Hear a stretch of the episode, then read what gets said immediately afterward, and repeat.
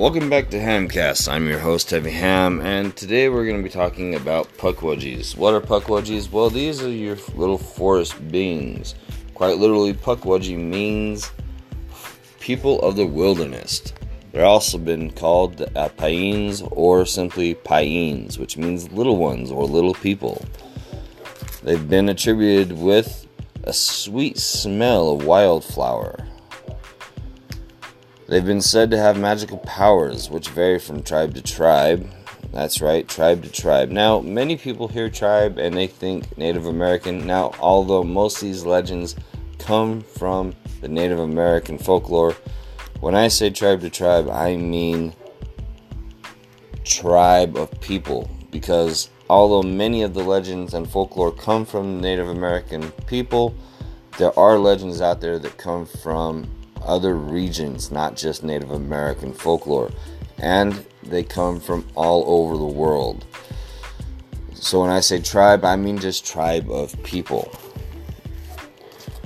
Their powers include invisibility, the ability to confuse people and make them forget things, and the ability to shapeshift into dangerous animals. Let's touch base on the invisibility real quick. Now, invisibility can take form in many different aspects.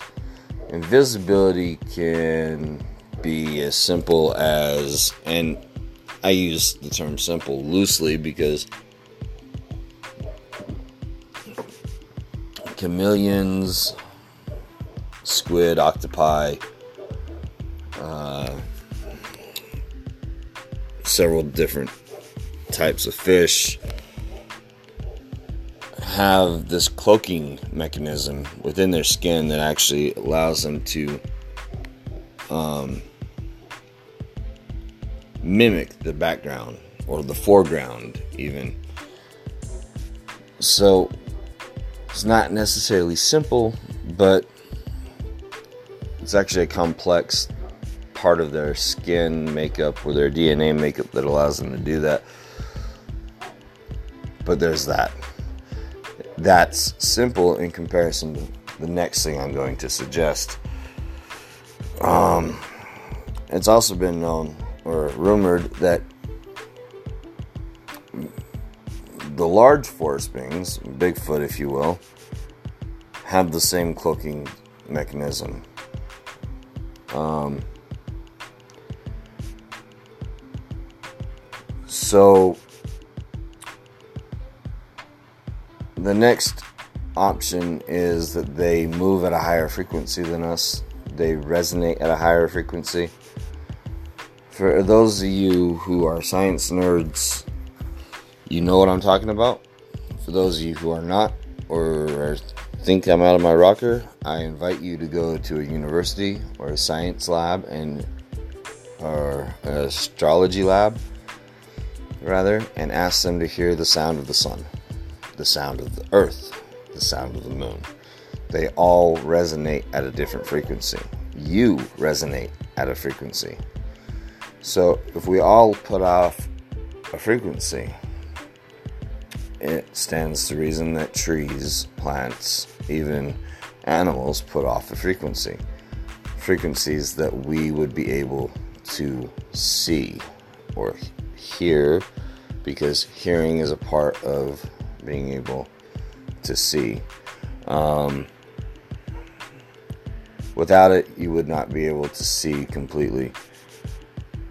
So if they're resonating at a different type of frequency, they would be deemed invisible unless they slowed down their frequency long enough for us to see it.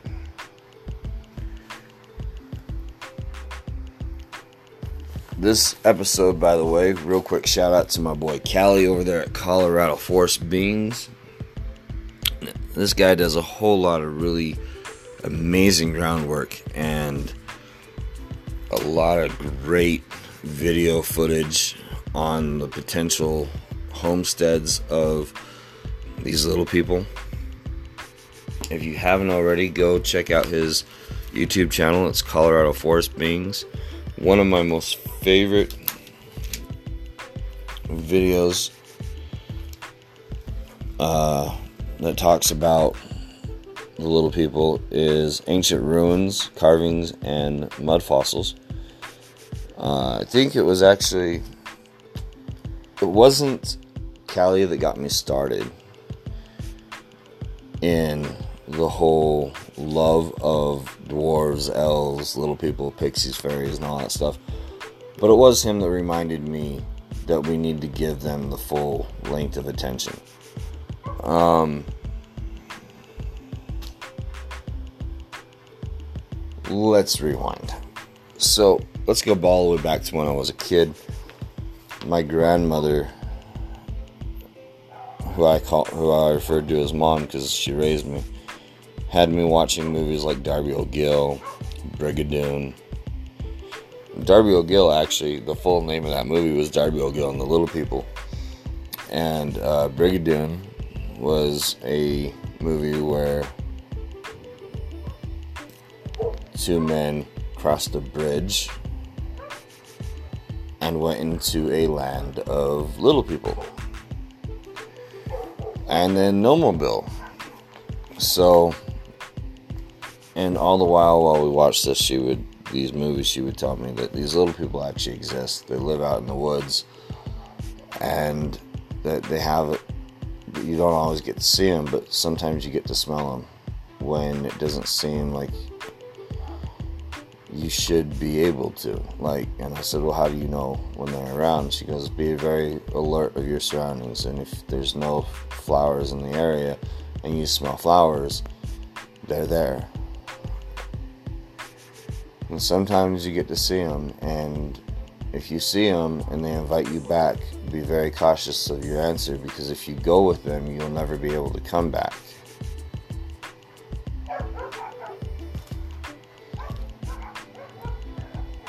So that was her heat of warning to me, and I forgot all about that for a long time. Fast forward several years, and I grow up. Um, and then I start watching, doing Bigfoot research, as you guys know, and end up watching Callie's channel. And he starts talking about the little people, and and I start diving into Native American folklore for my Bigfoot research, and Pukwudgie pulls up. Not only that, it pulls up in my 10 subspecies of 10 subspecies of Bigfoot. Pukwudgie's number 10. So, you know, I decided to dive into it quite a bit, and this segment, this episode is going to be quite long. Uh, so, what we did, or what I did, was I started thinking back to all the times that I've been out in the woods where there should have been no flowers. And or where I've all the times I've smelt that sweet smell, and I can name half a dozen, if not a dozen times, I've smelt that sweet smell. And every time I smell that sweet smell, it reminds me of my mom, my grandma. And uh, I was like, well, maybe it reminds me of her because she told me the story. and I started doing some research on the pukwudgies, and that's when I found out that they're attributed to the sweet smelling flowers. So, for the record, these uh, little people have been known to be mischievous, but they've also been known to help their human neighbors when the time called for it. They've also been known to be very dangerous to people who disrespect them and um, mean to cause them harm, such as the shapeshifting ability. They can shapeshift into things like cougars and bears. which I find very interesting considering most of the time they're seem to be knee high, even smaller. So if your knee from the ground to the floor, I'm sorry, from the ground to your knee is about four feet, right? Uh, we'll say three to four feet. And you got a creature about four feet shape shifting into a cougar. That's quite powerful. Shape shifting into a bear, that's very powerful.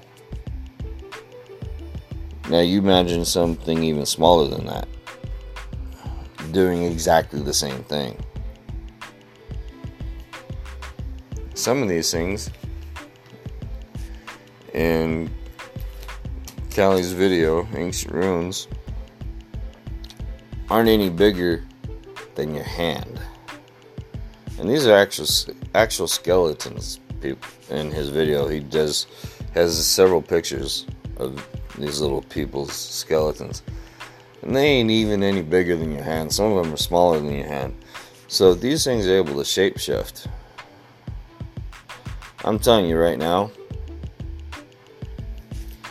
that's a lot of power right there. Alright. Now, I've downloaded quite a few books from the Project Gutenberg ebook library amazing library. If you guys get a chance, you should really go check it out.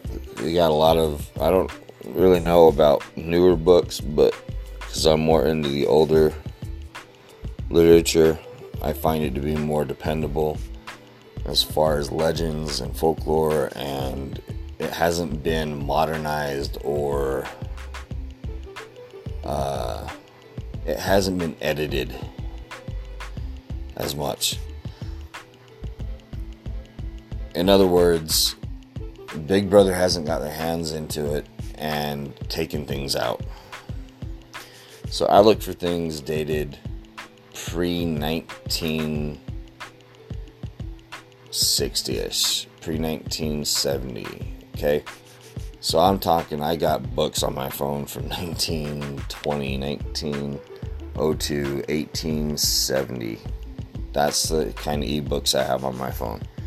I've got the Book of the Walam Olum. I've got the Book of Magic Island from 1902, and I've got several other books that talk about the same kind of concept from that same era, from different authors talking about the same experience.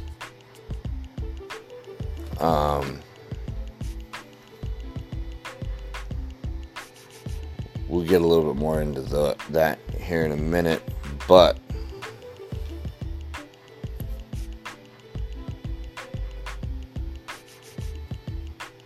before we dive any further into books that I think people should check out, um, I would like to take this minute to ask anybody out there who's had an experience, who's had a sighting, who's had what they think might be an encounter, or if you have a comment or a question, there is a little button in every one of these things where you can leave a voice message. Don't hesitate to hit it. Hit it, leave a voice message.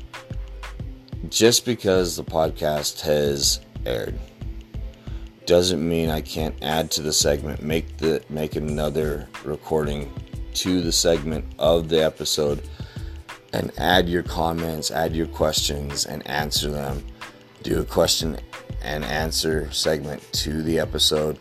I would love to get that kind of that kind of thing started. So if you guys are out there and you're listening and you want to ask questions, um, don't hesitate to do that. As always, my email is DSEES61305 at Comcast.net. If you guys want to hit me up privately with questions, feel free to do that. I did put the word out I was doing a Pukwudgie episode, and somebody actually hit me up with a question. Do you think Pukwudgies could partially be responsible for the World War II gremlins? Now, I've tried digging up things on the World War II gremlins, and a lot of that has been I hate using word, the word redacted, but a lot of it just isn't on the internet. So I'm trying to find older books through the Project Gutenberg ebook library. Um, not having a whole lot of luck. I do know from secondhand storytelling experience that a lot of the World War II vets that I talked to claim to have seen or encountered some of these gremlins. Some of them truly believe that they existed. Do I believe that the Pukwudgies were responsible, were the one and the same, the gremlins that they thought were sabotaging their machinery or causing their equipment to malfunction? Yeah, I don't know.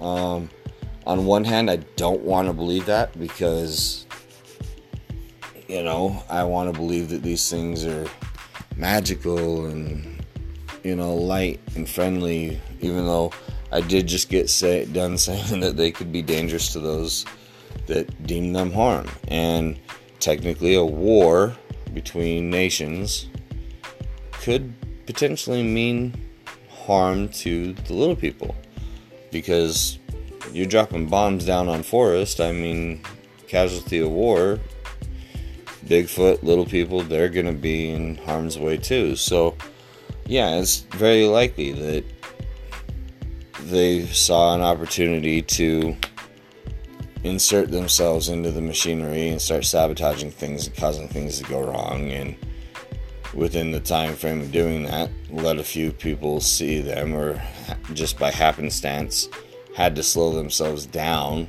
and a couple of people saw them. So it's very likely that yes they were responsible for the gremlin outbreak during world war ii and um,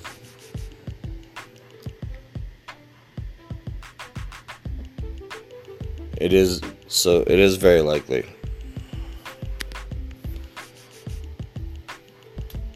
Now, as far as books go, modern books about legends involving little people, if you want to start with a book, with one book,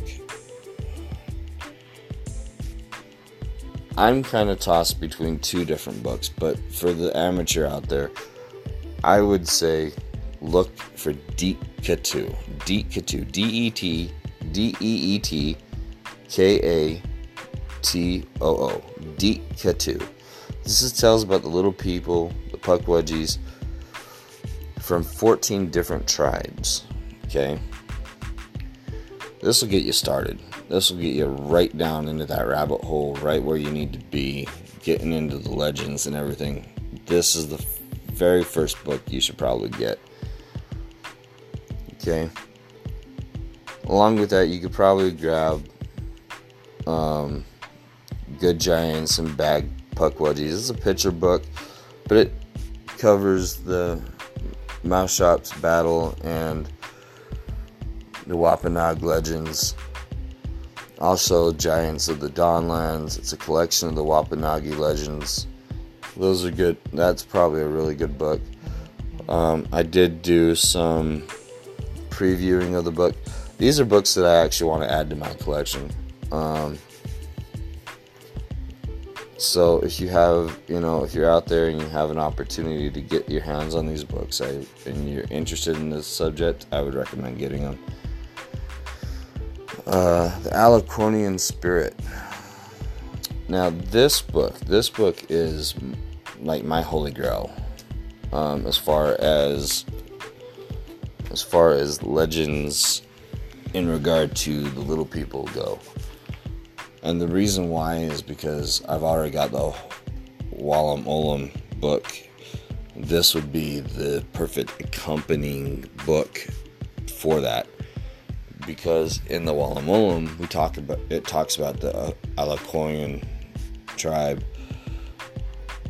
And in the Walam Walam, it goes back to where America and Asia were joined together. The continents where they were joined together. And this l- little people tribe came over, but that they're descendants of Atlantis, okay? That's important, and we'll touch base about that in a, in another episode or another segment of this episode. Um, but this Algonquian spirit, it's the anthology of native stories and songs and oral history from the Oho- Oho- Ohibi and Algonquian tribes. I think this would help shed light and help me translate maybe some of the stories from the Walam Olum and help me piece together the rest of it. Um, I know there's a lot of misconception about the Walam Olum, and a lot of people. There was a time where they thought the Walam Olum was a hoax, or for a better part of the uh, turn of the century, they just disregarded it completely. Misinformation, I think, is a better phrase for that. Misinformation. I think what it was was they were afraid people were actually going to find out that um, Atlantis was a real place and the descendants actually existed and that things truly were the way that people have been saying that they were. Because a lot of these books were taking off of shelves. They were made to seem crazy. They were made to seem like fairy tales. And now that we're getting into this dawn of time where things are coming into light, where people are researching more of the older stories, we're finding out that it's not so crazy. It's not so far fetched. It's not just fairy tales. There's more truth to it than anything. Um, you know, so we have proof of so many different things that at one point in time were believed to be far fetched or fairy tale. Like, we need to take full account of what they were trying to sweep under the rug. So, once again, I would like to take this moment to encourage any of my listeners out there that if you've ever had a possible encounter, even if it was just a moment where you were out in the woods, where there was possibly no flower, where there was no reason for the smell of flowers to be there. You're in a completely wooded area where there was dead trees and pine trees and there was no flowers around and you smelt flowers. If you can remember that as vividly as possible and you want to share it with the rest of the viewers that or listeners hit the message button or email me and I'll read your story.